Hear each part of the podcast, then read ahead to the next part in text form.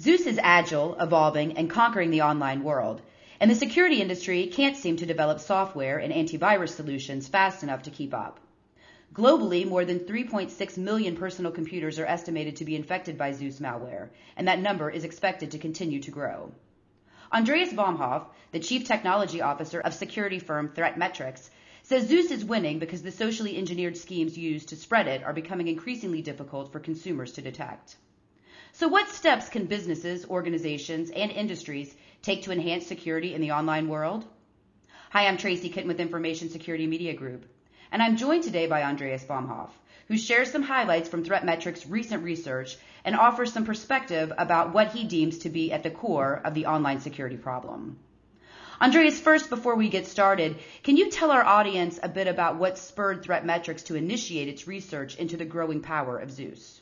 Uh, thanks, Tracy. Um, uh, ThreatMetrix is in the business of protecting consumers and online businesses as well as financial institutions from any kind of, you know, fraudulent transactions, um, uh, be it through fraudsters manually or by malware automatically.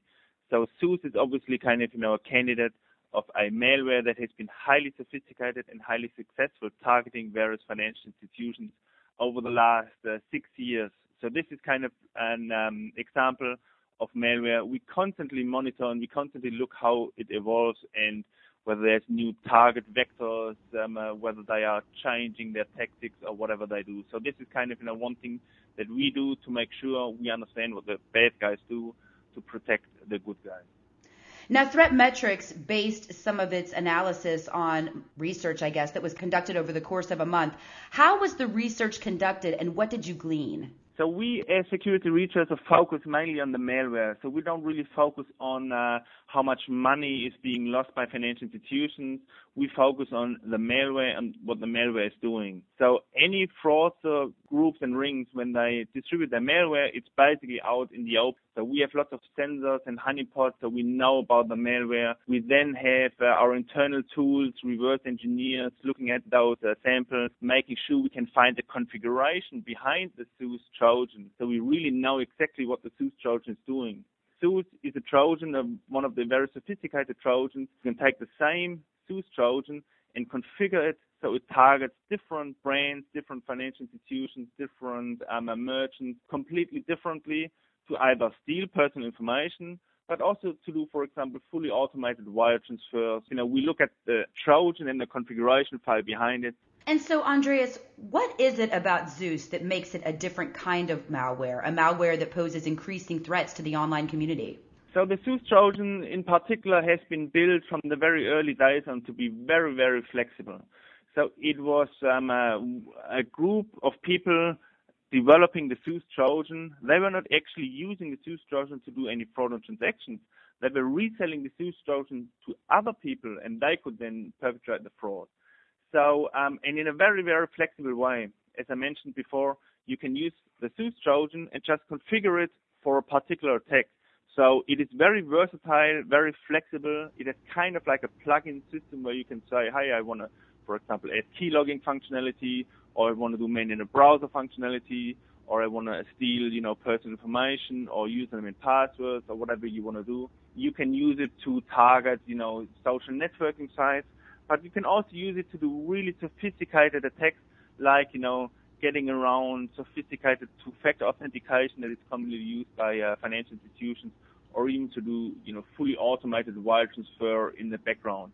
So this flexibility and also the mechanism where people develop Zeus and then resell it to other people is kind of, you know, what makes the Zeus a particular concern. Andreas, you raised some interesting points about Zeus and how long it's been around and the fact that it does oftentimes target financial transactions. I'm wondering how Zeus relates to the so-called Operation High Roller, which McAfee says involved more than $78 million in attempted fraudulent transfers from more than 60 financial institutions. Can you give us some background there or draw a connection? So um, it's an interesting question simply because Operation High Roller highlights a particular fact that is very, very commonly known in the particular for financial institutions since years and years.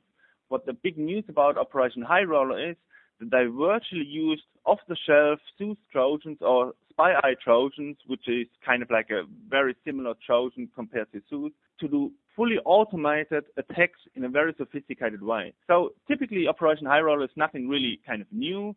It, what's new is that they kind of use it on a much, much bigger scale. We have seen at ThreatMetrix Labs attacks in similar ways going back to 2010. P, for example, or Gozi are two Trojans that were virtually doing exactly the same thing back in 2010. But those Trojans were really kind of in a very targeted towards an, a few number of financial institutions. Gozi, for example, was ha- happily um, capable of doing a fully automated wire transfer. What's new with, with Operation High Roller is that people use off-the-shelf Zeus Trojans, put heavily automation around it. They could get around two-factor authentication as well. They could have lots of server-side automation and really target not just you know one or two or three different financial institutions. I think Operation High Roller was around you know 60 financial institutions if I read correctly. But at the end of the day, this is just one fraud ring using the Zeus Trojan to perpetrate their fraud in a very, very sophisticated way.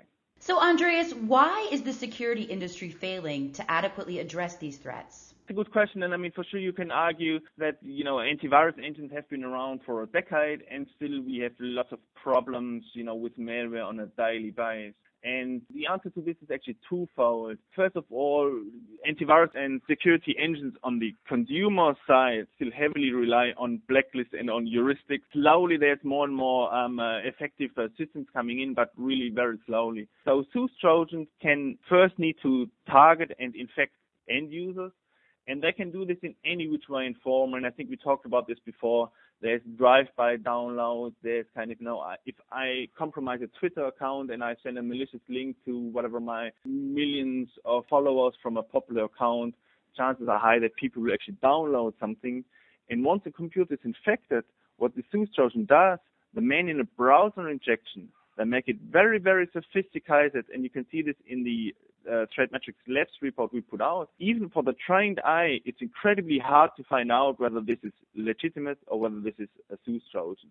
We've seen cases where they just inject additional images and you know pages into a logging uh, procedure, and this looks completely legitimate. So the sophistication is ever increasing which obviously kind of you know make sure the end users who are not really trained to deal with you know Trojans, they don't see anything. Uh, we've seen this in an, in you know a number of other cases as well where we know of uh, Trojans and uh, viruses that have been around for years, for you know five, six years before actually kind of we properly can uh, detect them. And so you've talked a little bit about why current solutions are failing, but what solutions, Andreas, should financial institutions as well as other organizations be investing in?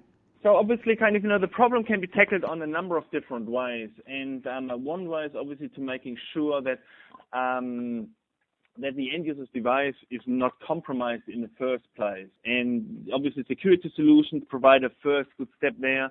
But obviously, there's you know more sophisticated endpoint solutions that make sure with a more, you know, um, proactive approach rather than a signature-based approach to make sure that the end user's device is not infected at all. Then a client is one of those products that have a forensics approach, which would detect compromises very, very early on. But in order to provide a complete protection, we also need to look at the server side, tie in any kind of protection and information from the end user's device into a strong security chain with what's happening on the server. For example, um, uh, we need to have much, much better tools to detect on the server side without knowing anything about the client, whether this is a compromised device, for example, or whether this device has behaving badly, or whether this is one Trojan or one fraudster on one computer, for example, trying to log into a number of different uh, accounts to make much, much better use of the information that is available and uh, really combine this with information about the end user's device. So, Andreas, would you agree with the statement that at the core of all of this is really the consumer? These phishing schemes and these spoofed websites are really duping consumers.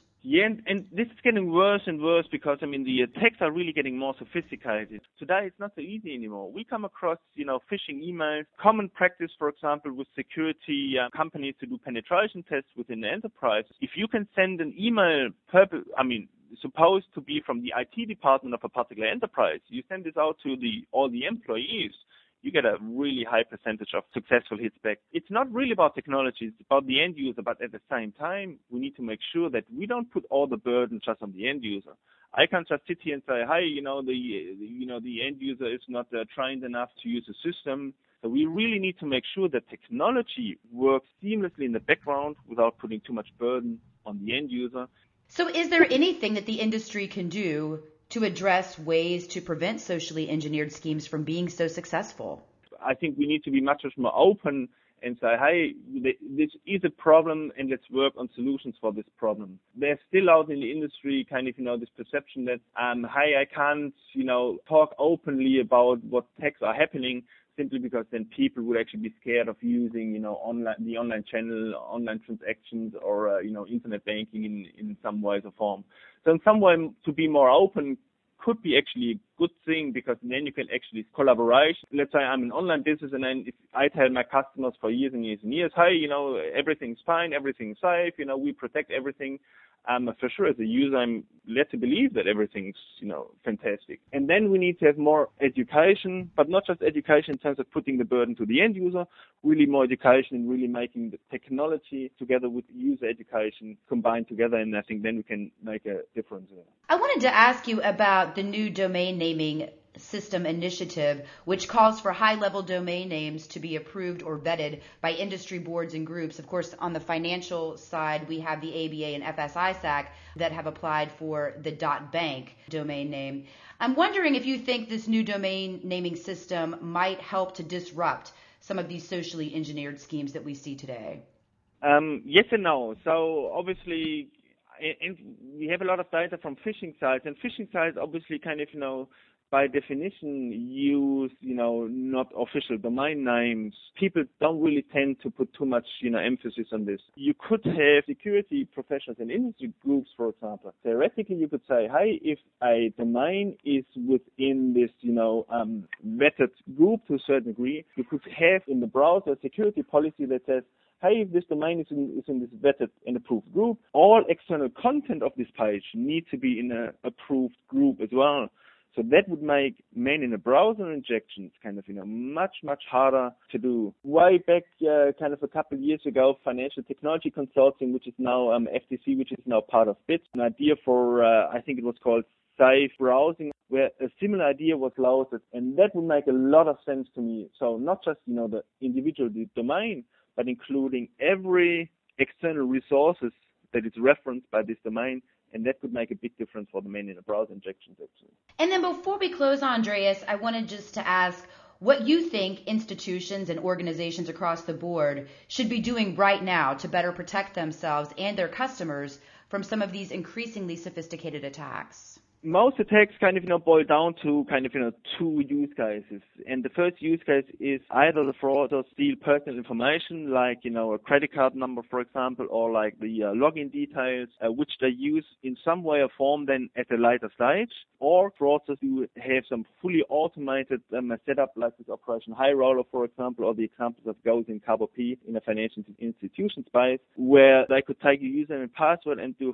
fully automated right transfer in the background so for both of these use cases, there's kind of you know solutions out there making sure that with looking at the data that is available to detect anomalies, to detect these kind of things. For example, device fingerprinting will quite heavily help with the use case of someone stealing your personal information.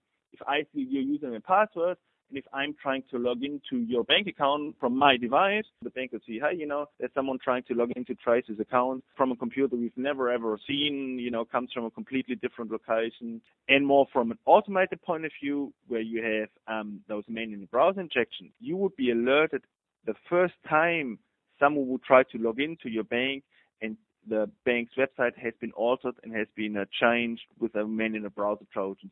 So there's technology out there, but obviously kind of goes in the same way. Technology alone will not solve the problem. User um, education will um, uh, make a big difference. Andreas, I want to thank you again for your time today. Thank you very much, Tracy, for the opportunity to um, uh, to have this chat.